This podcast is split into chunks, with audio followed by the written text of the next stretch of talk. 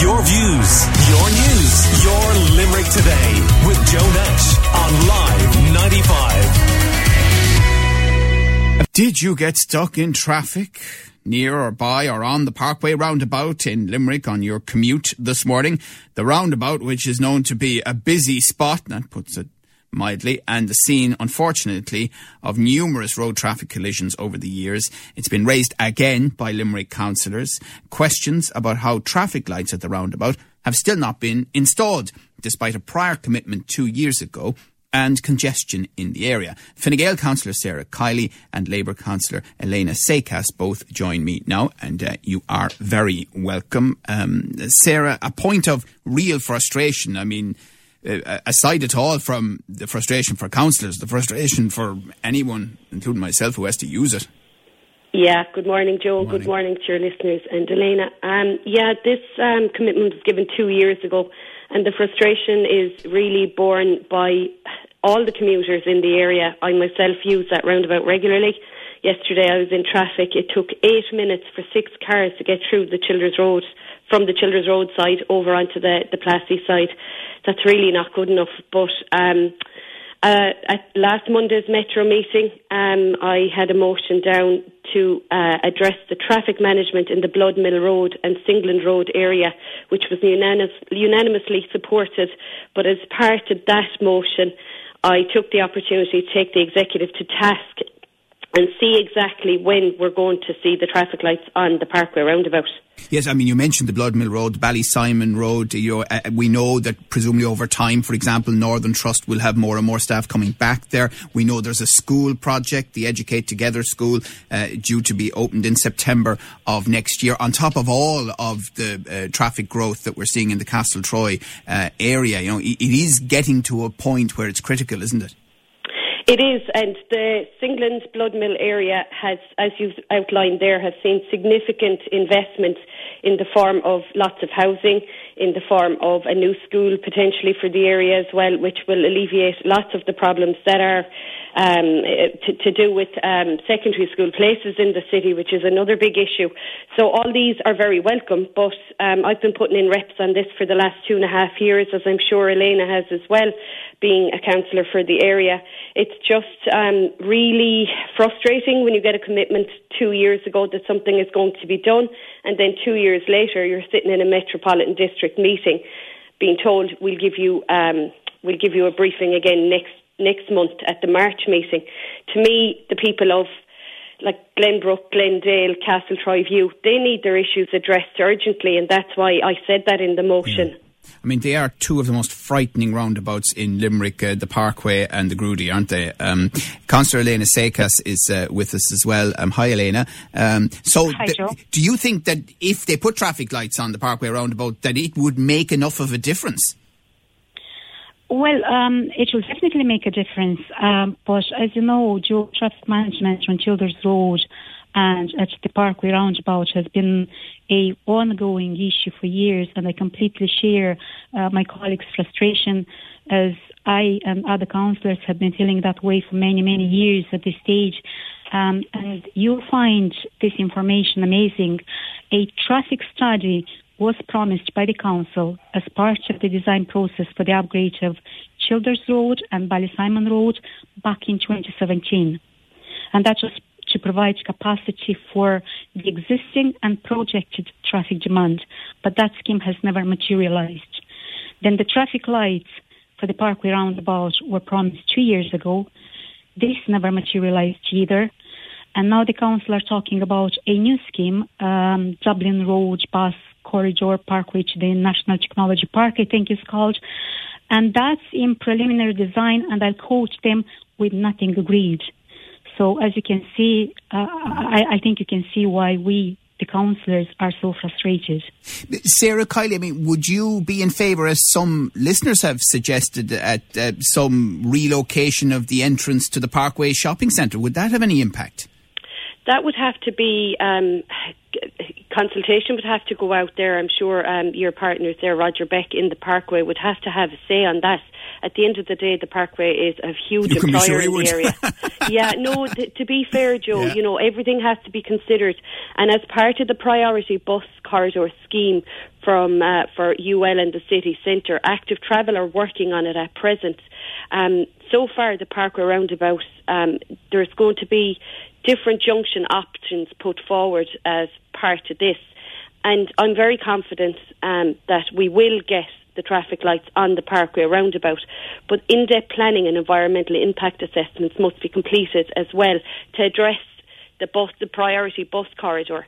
So there, there's lots to consider. I'm told that they will do it. I'm told as well, as Elena has, has outlined, that they are going to look at the traffic management plan.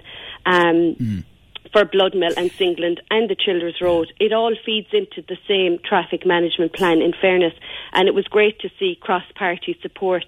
Um, Elena supported my motion as well in that. Um, so, look, if we work together, I'm sure we can deliver Right. for the people who need it. Because the other point, Councillor Elena Secas, and I saw you tweeting about this during the week, is that the Parkway Valley development, um, as we know, it was an eyesore for so long, and then uh, finally uh, it was raised to the ground, and a proposal went in, went to An Bord Pleanála ultimately uh, for uh, a different approach there. But this week An Bord Pleanála said no. So uh, where do we stand now with the Parkway Valley? Yeah, that's a very good question, uh, Joe. Um, I think that the reason the, the, the reasons for refusal are very serious. If we want a sustainable development, um, like some of the reasons are substandard accommodation and poor quality urban design, and I think these do not make any development sustainable. Uh, but given that Limerick City and County Council uh, actually granted planning permission for this development uh, back in 2020, I think. Um, I would be very interested to find out our own planners' reaction to this decision. Um, some people might remember that back in 2016, I conducted a survey in Limerick City East.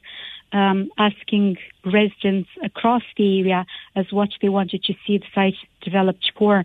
And the results at the time showed clearly that there was a big demand for a mixed development. So I was really um, excited and delighted when um, Novelty ICAV presented their plans to us a few years ago before they went for planning in um, Castletroy Park Hotel. And, you know, they presented a, a, a very mixed development, um, a very good proposal. They had residential, office, commercial, restaurants, community building, public park, uh, petrol station, and a hotel. And although we queried at the time the need for another hotel or another filling station in the area, given that there is quite a nice concentration of both in the area, they assured us that there was demand for that because they did their market research. So it was a, a, a great proposal at the time, and it gave a lot of hope to people that the site was going to be devel- developed. And I'm really, really disappointed now to see that after trying to develop this site for over two decades at this stage, uh, we are just going back to scratch. I don't think we can afford to leave that site in its current condition Yes, for I- I think, another uh, decade yeah, or so. Yeah, I think a lot of people have been making that very point about it that one way or the other it it needs to be progressed. But uh, again, a setback this week in terms of An Bord Pleanála's refusal, certainly. Now, uh, Rod has been listening and he's on the line. Uh, how are you, Rod? I'm very good, Joe. And yourself? Good. So, um, the Parkway roundabout, Rod, what are your thoughts? Well, obviously, I made a few notes before coming on here. Um, listening to what already's been said already today. Um, traffic light system definitely has to be introduced on the roundabout system.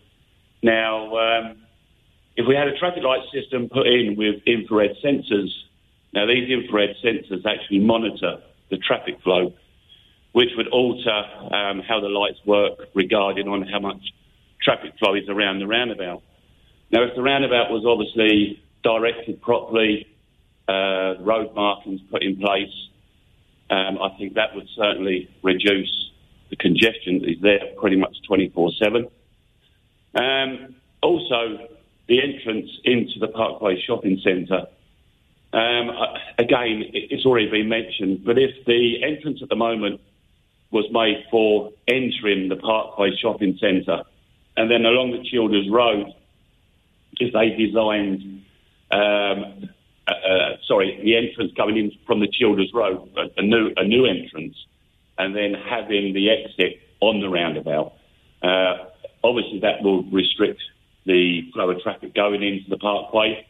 Um, and then, obviously, Joe, the other thing is as well, when you are exiting the roundabout, heading toward, uh, going down towards where Frank Hogan's is, you've got a zebra crossing, you know, and, and that again, that just delays the traffic flow all the time. So I don't know why zebra crossings are always yeah, put immediately after a roundabout. And the other point is, I think it, it, does confuse a lot of people as to exactly which lane they should be in at which time as well. The current markings. Um, uh, uh, well, thank you, Rod. Uh, uh Elena Secas, just one other point to you. Uh, you are a native of Moldova and it has a significant border with Ukraine. So, uh, what are your thoughts this morning, and are, are, there concerns in Moldova as well?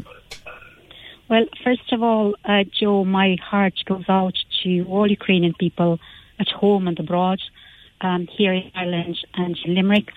Um, to my Ukrainian friends in Limerick, I wish to say that I do understand how they feel being away from home um, during this extremely difficult time. Uh, when the Transnistrian war broke out in the 90s in what is today the self-proclaimed Pridnestrovia Moldovan Republic, um, I was gone um, to, the, to the university in Romania to study, far away from home, from family, friends, um, in a totally new country for me at the time, uh, unable to go back, um, with no possibility to communicate with anyone back home, not knowing what was really happening because there was no social media at the time. It was a dreadful experience that stays with you for the rest of your life. And what is happening in the Ukraine is very, very sad and tragic.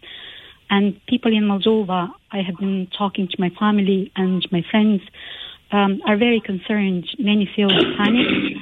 Um, and I know that last night Moldova de- declared a state of emergency for, for the next two months in the country and they closed the, the borders, the, the airspace. Um, so it's really frightening what's mm. happening. Yeah, it is. It's having enormous impact right across that region and indeed throughout Europe. Well, listen, thank you very much, Labour Councillor Elena Secas, uh, for all of that. Thank you to Fine Gael Councillor Sarah Kiley, and uh, thank you to Rod as well uh, for chatting to us uh, about his experience of that roundabout at the Parkway.